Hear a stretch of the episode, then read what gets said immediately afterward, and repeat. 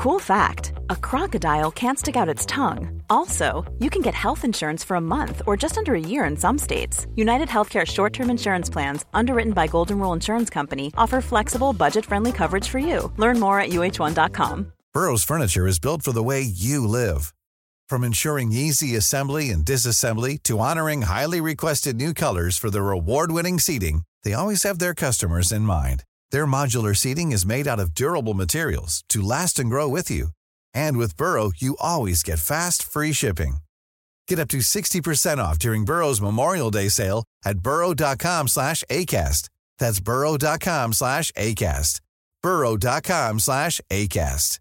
There's never been a faster or easier way to start your weight loss journey than with PlushCare. PlushCare accepts most insurance plans and gives you online access to board-certified physicians who can prescribe FDA-approved weight loss medications like Wigovi and Zepbound for those who qualify. Take charge of your health and speak with a board-certified physician about a weight loss plan that's right for you. Get started today at plushcare.com slash weight loss. That's plushcare.com slash weight loss. plushcare.com slash weight loss.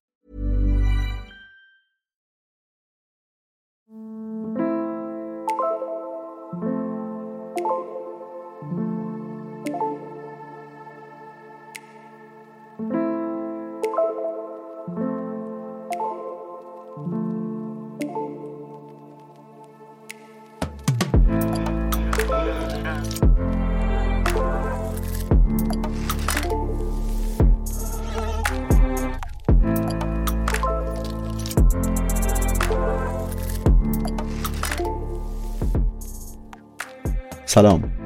من عباس سیدینم و این اپیزود 29 از پادکست پرسه است. تو پادکست پرسه من از کنجکاویام گشت و گذارام و پرسه هام لابلای کتابا میگم. اپیزود 29 پرسه قسمت چهارم از پرونده ظهور تزار نو در خرداد 1401 منتشر میشه.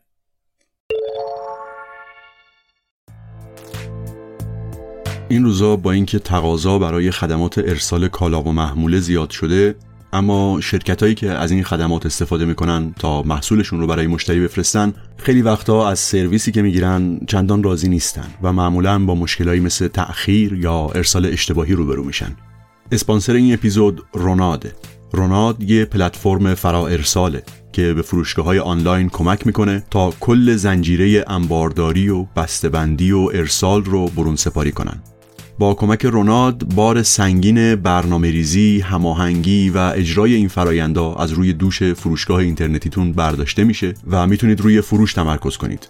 اینطوری دیگه نگرانی بابت آماده سازی سفارشا، تأخیر توی تحویل کالا به مشتری، ارسال اشتباهی، آسیب دیدن سفارش توی مسیر و از این نوع مشکلات ندارید.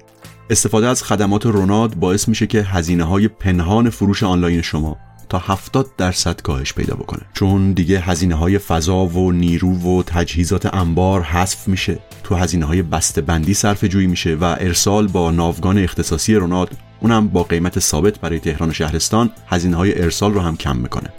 با استفاده از پنل اختصاصی مدیریت سفارش روناد می‌تونید محصولاتتون رو به کل ایران بین یک تا سه روز ارسال بکنید. همیشه از موجودی انبارتون دقیق خبر داشته باشید و تا موقع تحویل وضعیت سفارش مشتری رو آنلاین پیگیری کنید و البته می‌تونید از خدمات لوجستیک معکوس یا همون برگشت سفارش به خودتون هم در صورت نیاز کمک بگیرید. همین الان روناد به مناسبت شروع همکاری یه تخفیف سی درصدی برای مشتری های جدیدش در نظر گرفته که تا سه ماه اول همکاری هم ادامه داره. لینک استفاده از خدمات روناق توی توضیحات پادکست هست. ببینید تا بیشتر با خدمات جامعش آشنا بشید.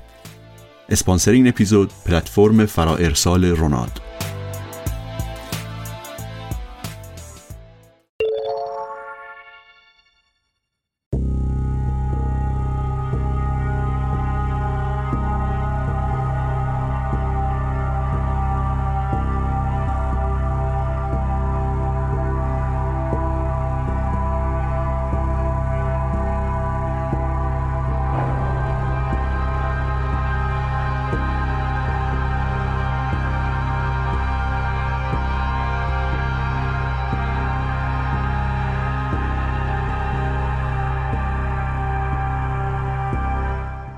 7 می 2000 و رئیس جمهور منتخب ولادیمیر ولادیمیروویچ پوتین داره وارد کاخ کرملین میشه.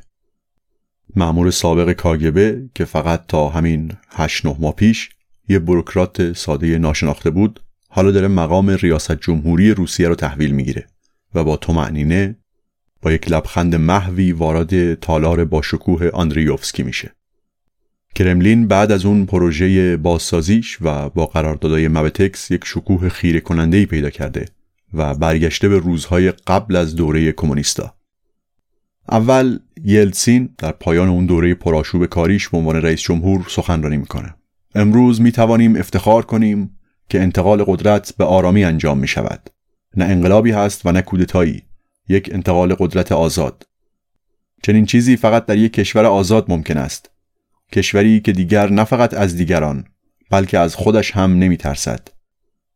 این فقط در روسیه جدید ممکن است جایی که مردمش دیگر یاد گرفتند تا آزادانه فکر و زندگی کنند.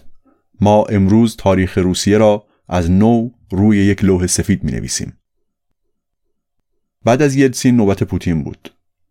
از احیای حکومت روسیه گفت و از اینکه تمام تاریخ کشور رو چه بد و چه خوب باید ارزشمند بدونیم و حفظ کنیم.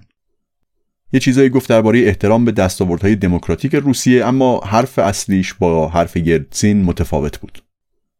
تاریخ کشور ما قرنهاست در کرملین جریان داشته. ما نباید هیچ چیز را فراموش کنیم. باید تاریخمان را همانطور که بوده بشناسیم و از آن درس بگیریم. و همیشه کسانی را به یاد داشته باشیم که حکومت روسیه را خلق کردند و از ارزشهایش دفاع کردند و آن را به حکومتی بزرگ و قدرتمند تبدیل کردند. من به قدرتمان در متحول کردن کشور باور دارم. به شما اطمینان می دهم که تصمیمات من تنها در راستای منافع حکومت خواهد بود. وظیفه مقدس خود را متحد کردن مردم روسیه می دانم تا مردم را حول اهدافی روشن متحد سازم و هر روز و هر لحظه به یاد داشته باشیم که ما یک سرزمین مادری داریم ما یک مردم هستیم و با هم تنها یک آینده مشترک داریم.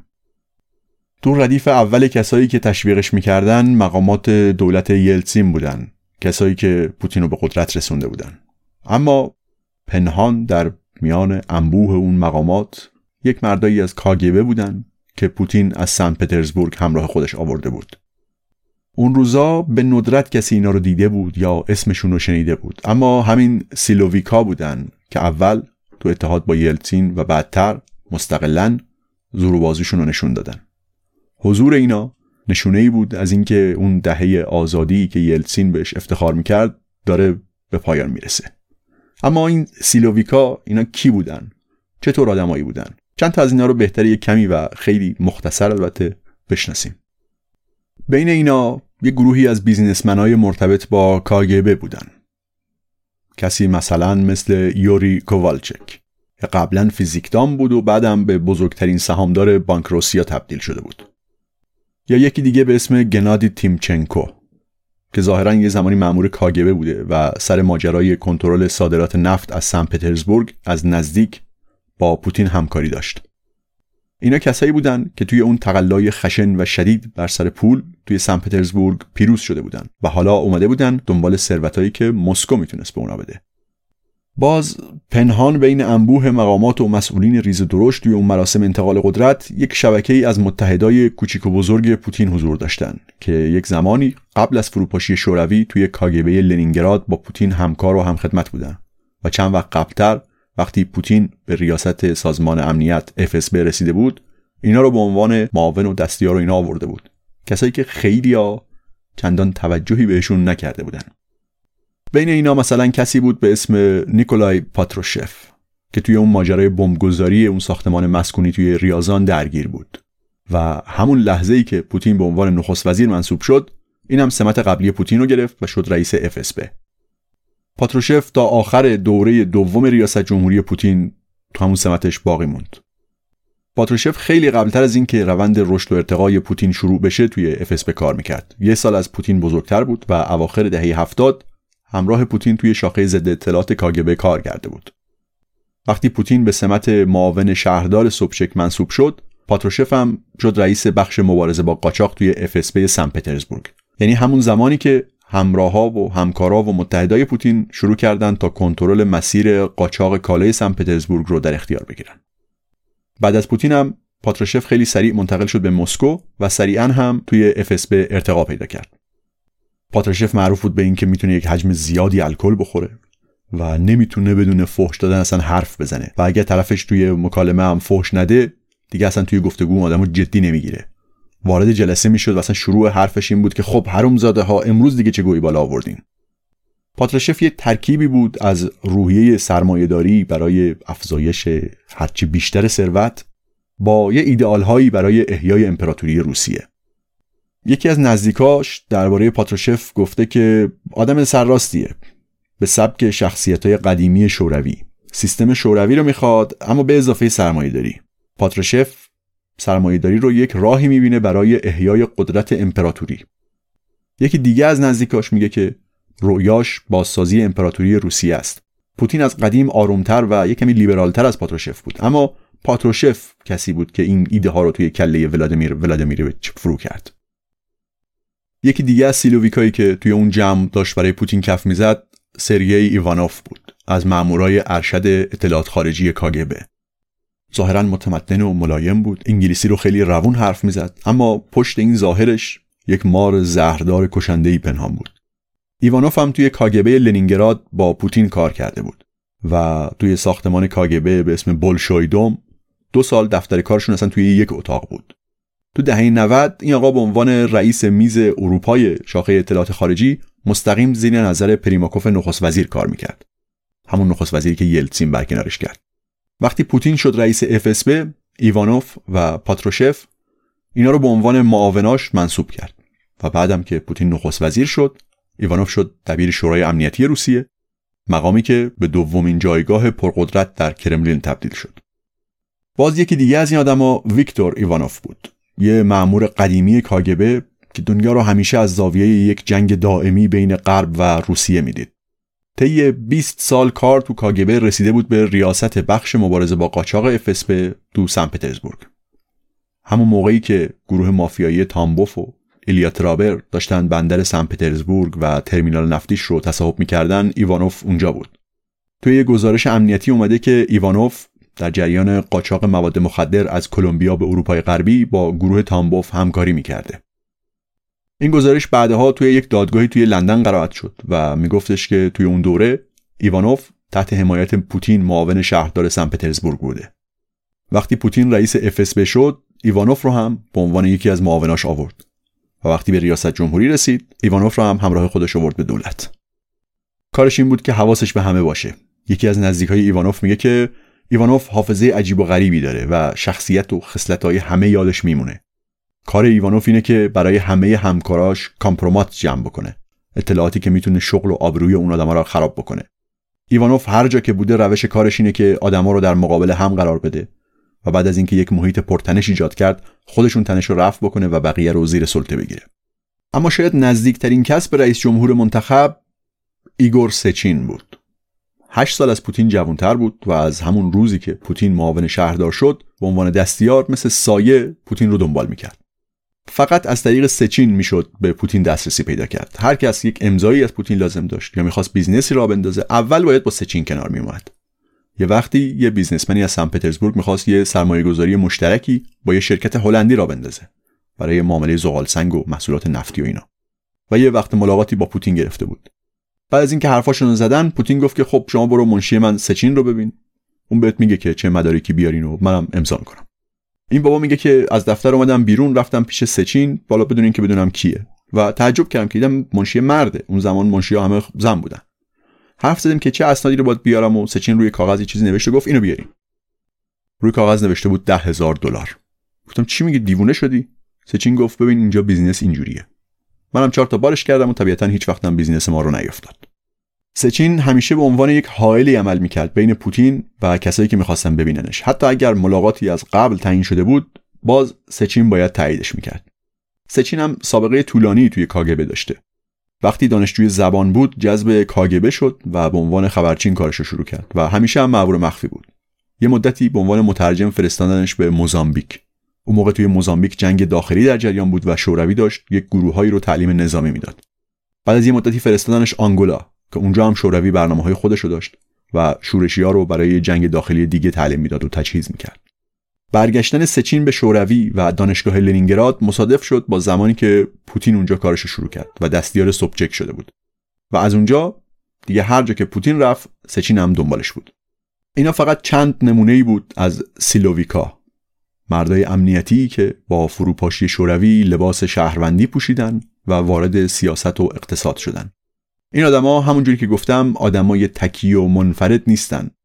یک مجموعه ای از روابط و آشناها و روش های کاری برای خودشون دارن و این روابط و روش ها و ایده هم با خودشون آوردن به دنیای سیاست. قبلتر گفتم که با فروپاشی شوروی این امید بود و تا مدتی هم اوضاع به این سمت می‌رفت که روسیه هم به یک دموکراسی به سبک اروپای غربی تبدیل بشه. اما به تدریج این مسیر تغییر کرد. این آدما این سیلوویکا هیچ کدوم تنهایی مسئول این روند نیستن. خود پوتین هم همینطور. حتی نمیشه گفت پوتین ایده پرداز چنین تحولاتی بوده. مجموع این شبکه از آدمها و روابطشون و منابع مالی و اطلاعاتیشون تونستن مسیر تحولات رو تغییر بدن. پوتین چهره و نمای بیرونی این جریانه. خب آشنا شدن با این آدم ها و تا یه حد کمی وارد جزئیات شدن چه اهمیتی داره؟ چرا برام جالب بود که اینا رو بشناسم؟ همین سوال رو میشه درباره اپیزودهای دیگه این پرونده هم گفت. با خوندن این حرفها و این تاریخ و کمی وارد جزئیات شدن احساس کردم تصویر بهتری از این پیدا کردم که قدرت اقتصادی و سیاسی چطور کار می‌کنه. مثلا همین نکته کلیدی. که یک سیستم امنیتی سیاسی فقط یه ساختار خالی نیست که بخوای تغییرش بدی یا عوضش بکنی. اینجوری نیست که آدما فقط دارن توی این سیستم کار می‌کنن. شاید بشه گفت آدما اصلا خود سیستمن و هر جا برن می‌تونن اون روابط کاری و روابط قدرت و روش های کاری و بدبستونای بینشون هم با خودشون ببرن. یا یه جای دیگه که این جزئیات برام خیلی جالب بود تو ماجرای خصوصی سازی های دوره یلتسین و موضوع وام در برابر سهام بود. وقتی یه کمی با جزئیات ماجرا بیشتر آشنا شدم تصویر واقعی تری پیدا کردم که چطور یه امپراتوری مالی توی یه سیستم غیر شفاف شکل می‌گیره چطور ضعف دولت و استقلال نداشتن سیستم غذایی می‌تونه کاری بکنه که همه چیز روی کاغذ کاملا قانونی باشه اما نتیجهش اصلا معقول از کار در نیاد Ready to pop the question? The jewelers at BlueNile.com have got sparkle down to a science with beautiful lab-grown diamonds worthy of your most brilliant moments. Their lab grown diamonds are independently graded and guaranteed identical to natural diamonds, and they're ready to ship to your door. Go to Bluenile.com and use promo code LISTEN to get $50 off your purchase of $500 or more. That's code LISTEN at Bluenile.com for $50 off. Bluenile.com code LISTEN. Hey, I'm Ryan Reynolds. At Mint Mobile, we like to do the opposite of what Big Wireless does. They charge you a lot we charge you a little. So naturally, when they announced they'd be raising their prices due to inflation, we decided to deflate our prices due to not hating you. That's right. We're cutting the price of Mint Unlimited from $30 a month to just $15 a month. Give it a try at mintmobile.com slash switch. $45 upfront for three months plus taxes and fees. Promote for new customers for limited time. Unlimited more than 40 gigabytes per month. Slows. Full terms at mintmobile.com.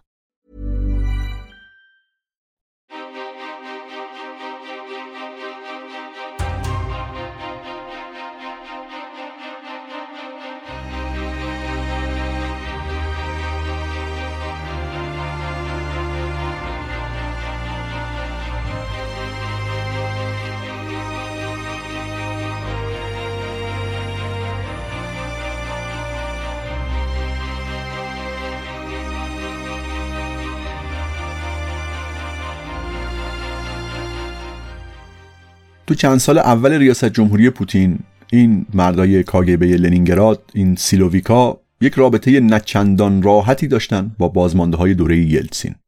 مثلا رئیس دفتر پوتین آقای ولوشین بود از متحدا و همکارای یلتسین. این سیلوویکا به تدریج روند اداره امور رو از بقایای دولت یلتسین داشتن یاد می‌گرفتن. ولوشین از کسایی بود که کمک کرد تا سیلوویکا خم و چم کار رو یاد بگیرن. و وقتی هم که سیلوویک ها و پوتین رفتن سراغ دشمنای سیاسی پوتین ولوشین از کسایی بود که خیلی به دردشون خورد. پوتین در راستای ایده هایی که قبلا با خانواده سیاسی یلتسین مطرح کرده بود و اعتمادشون رو جلب کرده بود یه سری اصلاحات اقتصادی لیبرال رو شروع کرد. هم اقتصاددانای داخلی از این حرکت ها استقبال کردند و هم رهبرای خارجی اعتمادشون بهش جلب شد. مثلا یکی از رقابتی ترین نرخ‌های مالیات بر درآمد رو در جهان تعیین کرد. نرخ ثابت 13 درصد. که با یک حرکت خیلی از مشکلات رو حل می‌کرد یه برنامه اصلاحات املاک و عراضی به راه انداخت که اجازه می‌داد بالاخره میراث شوروی درباره مسئله مالکیت تموم بشه و خرید و فروش ها به راحتی و نرمال انجام بشه و این یکی دیگه از بزرگترین موانع سرمایه گذاری رو در کشور برطرف می‌کرد. به عنوان مشاور اقتصادی رئیس جمهور یکی از برجسته ترین اقتصاددانای لیبرال رو منصوب کرد و در حین همین اصلاحات در راستای سیاست های بازار آزاد قیمت نفت هم که بودجه دولت شدیدن بهش وابسته بود شروع کرد به بالا رفتن و دولت تونست شروع بکنه به باز پرداخت بدهی های سنگینی که دولت یلتسین به صندوق بین المللی پول داشت. انگار دیگه اون آشوب و ناپایداری دوره یلتسین بالاخره داشت تموم می‌شد. همزمان پوتین شروع کرد به برقراری روابط با غرب و کشورهای غربی و اونا هم خیلی این حرکت رو تحسین و تشویق می‌کردن. یکی از اولین اقداماتش به عنوان رئیس جمهور این بود که اون سیستم شنودی که از زمان شوروی توی کوبا مستقر کرده بودن رو اونو جمعش کرد و سعی کرد با رئیس جمهور آمریکا جورج دبلیو بوش روابط نزدیکی برقرار بکنه. یا بعد از 11 سپتامبر پوتین اولین رهبری بود که با رئیس جمهور آمریکا تماس گرفت و ابراز همدردی کرد. اما همه این تغییرات کوتاه مدت بود. اون روزهای اولیه دوره پوتین امروز به نظر یک دوره رویا پردازی می‌رسه. دوره ای که آدما توی روسیه با خوشخیالی فکر می‌کردن که کشور دیگه در مسیر رشد و توسعه و ثبات قرار گرفته. اما با شروع دوره پوتین از همون اول و علیرغم ظواهر اقتصاد لیبرال یک گرایش نامحسوسی هم برای تقویت دولت و گسترش کنترل دولت وجود داشت. اون اصلاحات اولیه پوتین هم در واقع قصدش برقراری یک نوعی از اقتدار دولت از نوع آگوستو پینوشه بود. یک نوعی از اقتدار دولت که اصلاح اقتصادی هم توش با نیروی تمامیت خواهانه دولت بزرگ اعمال میشه. از همون اول این کمابیش دیده می‌شد که پوتین به دنبال اونه که یک نوع متفاوتی از قدرت رو در اختیار بگیره. یک عده امیدوار بودن که پوتین داره سعی می‌کنه تعادلی برقرار بکنه بین نیروهای امنیتی از یه طرف و نیروهای لیبرالتر یعنی جناح قدیم یلتسین اما خیلی زود تأثیر سیلوویکا روشن شد. برای سیلوویکا اقتصاد راه و ابزاری بود که مثل یه سلاح باید ازش استفاده کرد. آمریکا و غرب تا ابد به دنبال اینن که سرزمین پهناور روسیه رو از پا در بیارن و باید با سلاح اقتصاد اقتدار دولت روسیه رو بهش برگردوند. یه روایت هم اینه که همین سیلوویک تمام تلاششون رو کردن که هرچه بیشتر پوتین رو به سمت خودشون بکشونن. این روایت میگه که نه که پوتین هیچ همدلی و همراهی با سیلوویک ها نداشته باشه اما باید مطمئن می‌شدن که از مسیر منحرف نمیشه. مثلا یکی از کارهایی که سیلوویکا کردن ماجرای بمبگذاری تو اون آپارتمانهای مسکونی بود که تو اپیزود قبلی گفتم. راه انداختن یک بحران برای درگیر کردن هرچی بیشتر پوتین تو برنامه های خودشون. این وسط جناح یلسین هم دنبال این بودن که پوتین زیادی از مسیر خارج نشه. مثلا پوگاچف که از نزدیکای یلتسین بود و نقش کلیدی در قدرت گرفتن پوتین داشت میگه که طی یک سال اول ریاست جمهوری پوتین 50 میلیون دلار صرف این کرده که تمام نیازهای خانواده پوتین رو تامین بکنه حتی تا خرید قاشق و چنگال. و از اون طرف برای دادستانا خونه می‌خرید تا مطمئن بشه که تحت کنترل رئیس جمهور و البته خودش میمونن. پوگاچف میگه یه زمانی در دوره یلتسین این تصویر وجود داشت و واقعا هم اینجور بود که اولیگارش ها می‌تونن روی دولت نفوذ داشته باشن. کسایی مثل خودرکوفسکی یا برزوفسکی که تو اپیزود قبل دربارشون گفتیم و البته فقط این دو نفر هم نبودن. و پوگاچف میگه که هدف من این بود که با این هزینه ها نذارم دست اولیگارشا برای اصطلاحا هدیه دادن به رئیس جمهور باز باشه. وقتی پوتین به ریاست جمهوری رسید اولیگارشای دوره یلتسین هنوز پرقدرت بودن. همون بیزینسمنای اهل مسکو که در دوره اصلاحات دوره گورباچوف و با کمک کاگبه اوج گرفته بودن و مدت قابل توجهی بود که از کاگبه دیگه جلو زده بودن. اونا بخش خیلی گسترده ای از اقتصاد کشور رو در دست داشتن و تونسته بودن از ضعف یلتسین هم استفاده بکنن. تو دوره یلتسین طی برنامه وام در برابر سهام یه چیزی حدود 50 درصد از ثروت کل روسیه رسیده بود به هفت نفر. یلتسین انتخابات سال 96 رو مدیون این آدما بود. و اونا هم عادت کرده بودن که نه فقط دولت رو ساپورت بکنن بلکه به دولت دیکته بکنن که چطور عمل کنه تخمین می‌زنن که سالهای 98 99 یه کمی قبل از ریاست جمهوری پوتین تقریبا 50 درصد از تولید ناخالص داخلی رو شرکت هایی تولید می‌کردن که مال فقط 8 خانواده بودن. رئیس بانک روسیا که یه زمانی نماینده روسیه توی سازمان ملل بود و از مامورای ارشد کاگبه هم بوده میگه که تمام اون سود به جیب اشخاص می‌رفت. هیچ مالیاتی هم در کار نبود. راحت بگم قارت بود. از سال 94 به بعد تخمین می‌زنن که سالانه چیزی حدود 20 میلیارد دلار به حسابای خارجی منتقل شده بود. منابع و پولهایی که اولیگارشهایی مثل خودورکوفسکی و برزوفسکی در خارج از روسیه ذخیره کرده بودند دولت روسیه رو ضعیف کرده بود. و سیلوویک ها و پوتین استدلال می‌کردند که کل کشور در آستانه فروپاشیه. از طرف دیگه در نگاه این مردای کاگبه آزادی سیاسی که یلتسین به مناطق مختلف داده بود باعث شده بود که کشور به تجزیه هم نزدیک بشه. یکی از متحدای پوتین میگه چیزی که پوتین تحویل گرفت یه تیکه پاره از یک دولت بود. اوضاع اونقدر خراب شده بود که بعضی از فرماندارا حتی درباره این حرف می‌زدن که هر منطقه واحد پولی خودشو داشته باشه. دیگه چیزی از فدراسیون روسیه باقی نمونده بود. برای پوتین و آدمای امنیتیش اینکه اولیگارشای دوره یلتسین داشتن پولهاشون رو به غرب منتقل می‌کردن استدلال مناسبی بود که دست به کار بشن و قدرت این آدمها رو مهار بکنن. می‌تونستن اینطور بگن که این افراد دارن امنیت ملی رو تهدید می‌کنن. این مردان امنیتی واقعا و صادقا هم خودشون رو نگهبانها و ناجیهای امپراتوری روسیه می‌دونستن و باور داشتن و باور دارن که ظهور دوباره یک دولت یک دولت قوی سرنوشت کشور و خود اونها رو تعیین می‌کنه. مثلا یکی از نمادهای این وضع جدید موضوع صندوق مالی والمت بود. این صندوق مالی یکی از چیزایی بود که بیشتر از همه رو اعصاب این سیلویکا بود. والمت یه صندوق مالی برون مرزی یا آفشور بود. یعنی صندوق مالی که برای کاهش مالیات توی یک جای غیر از کشور اصلی برپا میشه. والمت یه چنین چیزی بود. یکی از مؤسساش مشاور خودورکوفسکی بود. صندوق توی لندن شعبه داشت توی ژنو شعبه داشت و چند جای دیگه. و حسابای خارجی هلدینگ مناتپ رو که مال خودورکوفسکی بود مدیریت می‌کرد. و همینطور شرکت صادرات نفت سوئیسی که کار صادرات نفت از سیب نفت رو انجام می‌داد. سیب نفت عمدتا مال کی بود؟ مال برزوفسکی و آبراموویچ خودورکوفسکی و برزوفسکی دو تا از مستقلترین و قدرتمندترین این اولیگارشا بودند و برای سیلوویکا این صندوق مالی به نماد وضعیت بعد از جنگ سرد تبدیل شده بود. تو این وضعیت جدید بعد از جنگ سرد پولای روسیه داره میره به سمت بانک های غربی. و البته طبیعتا این سیلوویک ها سوال نمی‌پرسن که خب چرا پولا باید بره به حساب خارجی؟ مگه به امنیت مالی و اقتصادی کشور اعتماد ندارید؟ اونها این حسابهای خارجی رو تهدید می‌دیدن. یه دلیل دیگه این که این صندوق مالی روابط خیلی نزدیکی هم با بانک های آمریکایی داشت. خودورکوفسکی و مشاوراش می‌گفتن و باور داشتن که هرچی بتونیم روابطمون رو با غرب بیشتر بکنیم به روند آزادسازی اقتصاد روسیه از زیر دست سنگین دولت این کمک می‌کنه. اما برای آدمای کاگبه که از سن پترزبورگ اومده بودن این رابطه والمات با بانکهای بزرگ آمریکایی سمبل دوره یلتسین بود. سمبل یه سرمایهداری گانگستری با پشتیبانی غرب. سیستمی که توش اولیگارشایی مثل خودورکوفسکی و برزوفسکی می‌تونن روی کنترل قدرت اثر بذارن. سیلویک ها همه چیز رو از زاویه یک نزاع و جنگ ابدی بین غرب و روسیه می‌دیدن. هر حرکتی از سمت غرب بخشی از یک بازی با جمع صفر بود که وقتی یکی داره سود می‌کنه طرف دیگه حتما داره ضرر می‌کنه. اون مشاورای اقتصادی غربی که اومدن و برای فرایند خصوصی سازی دوره یلتسین کمک کردن اینا حتما عامل CIA بودن و هدفشون نابودی بقایای صنایع روسیه بوده.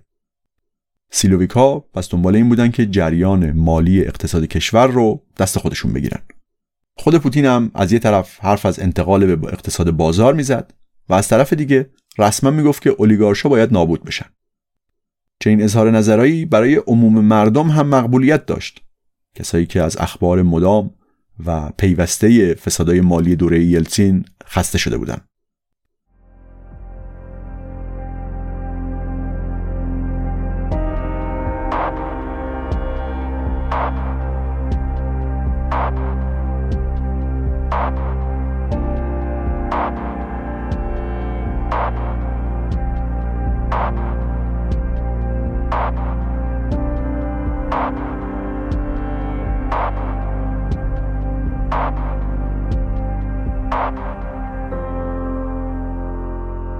از بین اولیگارشا یکی از اولین کسایی که مشخصا احساس خطر کرد بوریس برزوفسکی بود. قبلا هم چند جا اسم برزوفسکی رو شنیدیم.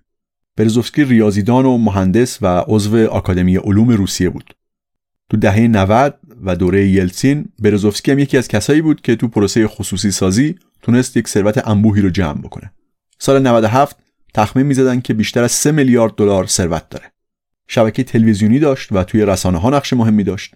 برزوفسکی یکی از کسایی بود که تو انتخابات دوما نقش مهمی ایفا کرد. وقتی داشتن که شرایط رو آماده می‌کردن تا کاندیداتوری پوتین رو تثبیت بکنن. یکی از نزدیکای برزوفسکی بعدها گفته که بعد از انتخابات ریاست جمهوری برزوفسکی متوجه تغییراتی شد. رفته بود به دیدار رئیس جمهور منتخب پوتین که درباره این صحبت بکنن که برای انتخابات ریاست جمهوری بعدی سال 2004 چیکار باید کرد. اون به پوتین پیشنهاد کرد که فقط برای یه دوره رئیس جمهور باشه. اما اگرم این دیدار واقعا رخ داده باشه احتمالا نتیجه خیلی خوبی نداشته. چند روز بعد از مراسم انتقال قدرت روزنامه کومرسانت برزوفسکی یک سند ظاهرا محرمانه منتشر کرد و هشدار داد که کرملین داره با FSB یعنی دستگاه امنیتی ترکیب و ادغام میشه و هدفشون هم اینه که رسانه های آزاد رو محدود بکنن. این سند محرمانه لو رفته به رئیس جمهور پیشنهاد می‌داد که برای تقویت نظم و ثبات به جای توجه به ساختار نظام سیاسی و حرکت به سوی شفافیت و خودکنترلی رئیس جمهور به یک ساختار سیاسی و اداری نیاز داره که بتونه فرایندها و تحولات سیاسی و اجتماعی روسیه رو کنترل بکنه و پیشنهاد می‌کرد که توان فکری، پرسنل و حرفه‌ای FSB باید برای کنترل فرایند سیاسی به کار گرفته بشه. کرملین خبر این سند رو تکذیب کرد. اما فقط چهار روز بعد از شروع ریاست جمهوری پوتین ظاهرا فاز اول کار شروع شد و کاملا هم واضح بود که هدف محدود کردن و کنترل رسانه هاست. نیروهای پلیس با صورت پوشیده و با صداهای خودکار حمله کردند به دفتر ولادیمیر گازینسکی. اولیگارشی که صاحب امپراتوری رسانه‌ای مدیاموست بود. از جمله شبکه تلویزیونی NTV که منتقد پوتین بود و دومین شبکه محبوب توی روسیه بود. این شبکه و صاحبش از منتقدای سیاست های پوتین در چچن بودن و اون وقتی که پوتین نخست وزیر بود.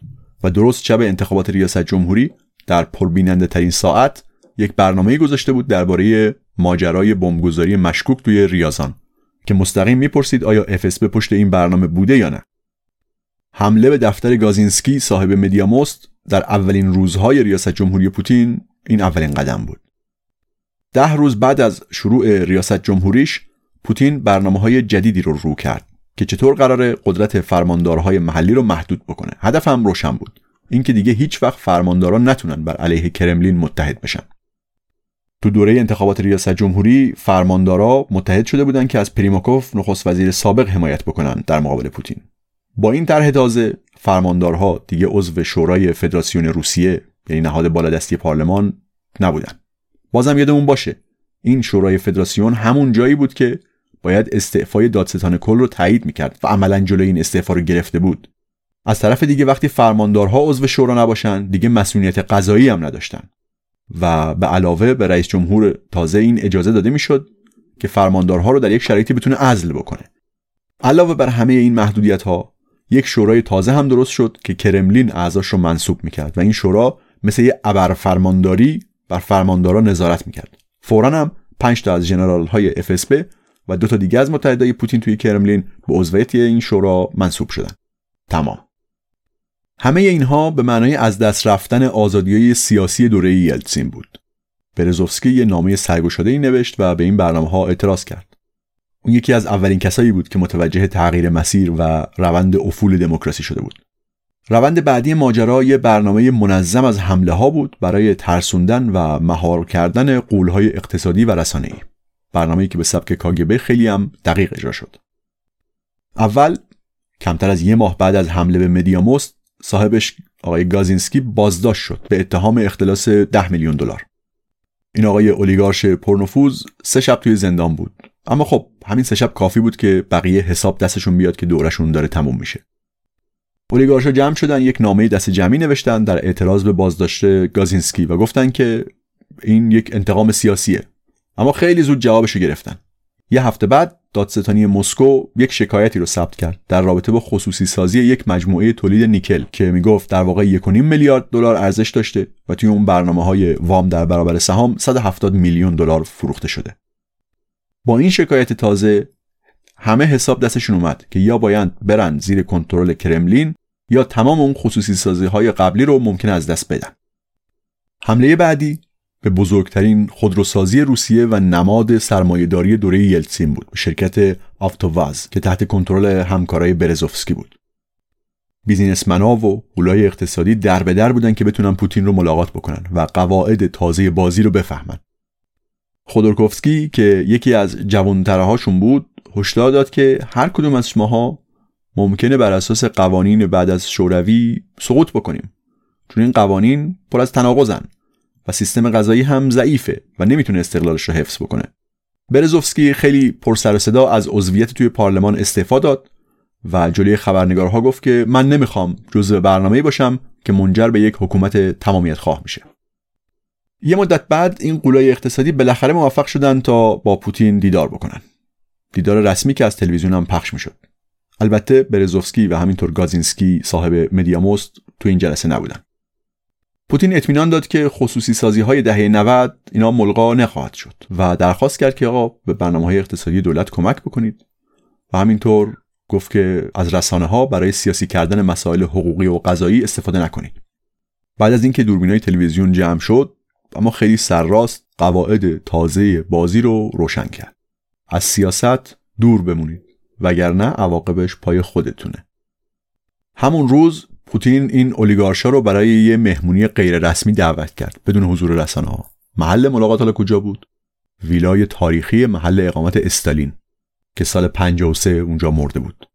هیچ چیزی تو اون ویلا دست نخورده بود. از تلفن بگیر تا مبلی که استالین به جای تخت خوابش روی اون میخوابید و اتاق مطالعهش اولیگارشا به جایی دعوت شده بودن که از اونجا استالین دستور مرگ هزاران نفر رو داده بود. اینجا دیگه هیچ کس جرأت نمی‌کرد جلوی پوتین چیزی بگه. یکی از مهمونا بعدتر گفتش که همین که از اون ویلا زنده بیرون اومدیم کافیه. از بین اولیگارشا کسایی مثل پوگاچف آقای بانکدار کرملین و همینطور رومان آبراموویچ به پوتین نزدیکتر بودن. اما دولت سیلوویکا یکی یکی سراغ بقیه رفت. چند روز قبل از این دیدار با پوتین یک پیشنهادی به گازینسکی دادن. از نوع پیشنهادهایی که نمی‌تونست رد بکنه. یکی از وزرای پوتین بهش گفت که باید موافقت بکنی که مدیاموست رو بفروشی به دولت وگرنه زندان. گازینسکی هم فورا موافقت کرد و روز اون دیدار اولیگارشا با پوتین دادستانی اعلام کرد که اتهامها بر علیه گازینسکی برداشته شده. یک کمی بعدتر گازینسکی از کشور فرار کرد و وقتی رفت خارج گفت که با زور و عملا با اسلحه مجبور به قبول معامله شده. دیگه برای همه روشن شد که رژیم خیلی سرراست حتی حاضر از نظام قضایی به عنوان ابزار باجگیری و اخاذی استفاده بکنه. پوتین از همون اول متوجه قدرت رسانه ها بود و تلاش کرد اول بره سراغ اونا. گازینسکی و مدیاموست رو گفتم. بعدش نوبت برزوفسکی بود و کانال تلویزیونیش.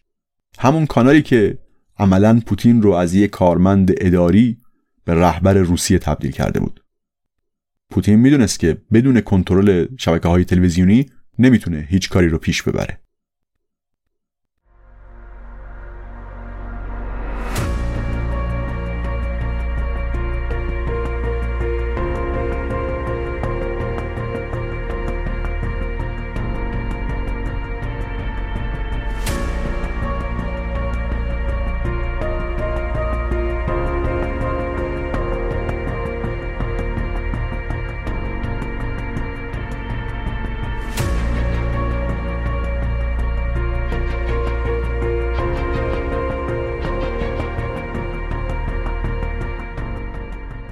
برای سیلوویکا بوریس برزوفسکی بیشتر از هر کدوم از اون اولیگارش ها نماد و سمبل دوره یلتسین بود. هم ازش متنفر بودن و هم ازش میترسیدن.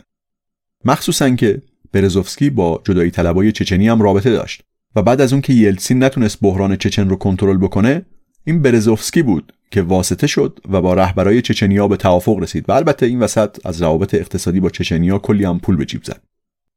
اما سیلوویکا بیشتر از همه نگران قدرت رسانه‌ای برزوفسکی بودن. این قدرت رسانه‌ای کجا خودش رو نشون داد؟ توی یه فاجعه ای که یه کمی بدتر اتفاق افتاد. یکی از زیردریایی های هسته‌ای روسیه دچار سانحه شد و رفت به قعر دریا. شبکه ORT مال برزوفسکی با تمام قوا شروع کرد به انتقاد از روش پوتین تو هندل کردن ماجرا البته خیلی بیرا هم نمی‌گفت. طی شش روز اول ماجرا پوتین هیچ واکنشی نشون نداد.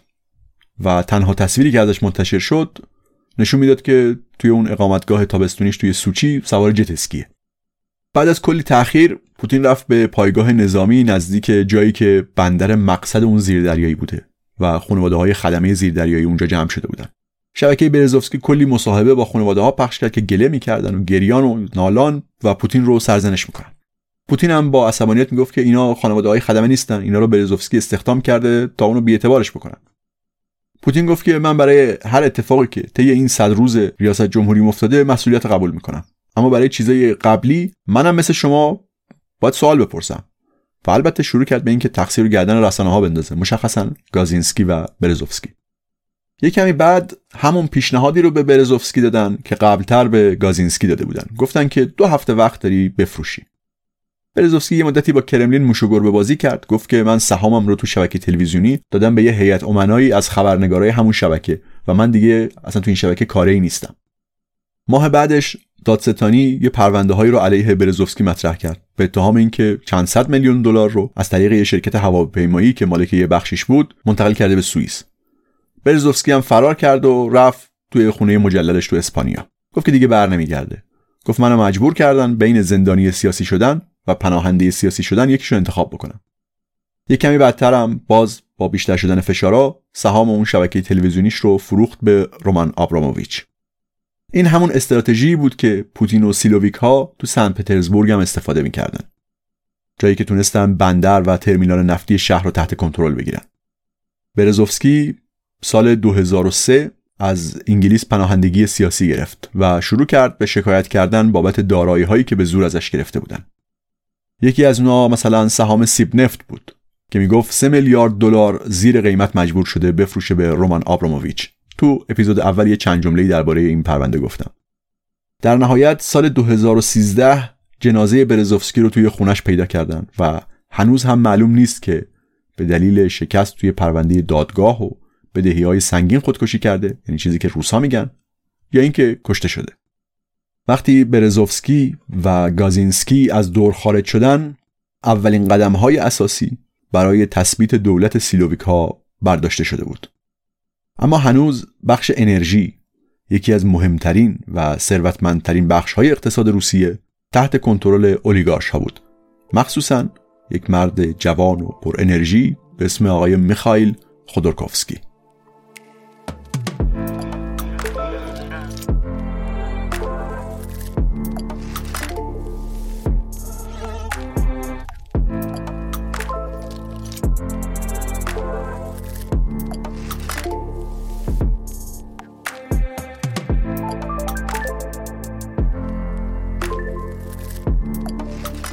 این اپیزود 29 پادکست پرسه بود. ممنون از شما که پادکست پرسه رو میشنوید و با معرفیش به دوستا و دوروبریاتون به من کمک می‌کنید. و همینطور ممنون از اسپانسر این اپیزود روناد منابع این پرونده رو و همینطور آدرس وبسایت روناد رو توی توضیحات پادکست می‌تونید ببینید. و ممنون از دانیال کشانی برای طراحی پوسترای این پرونده.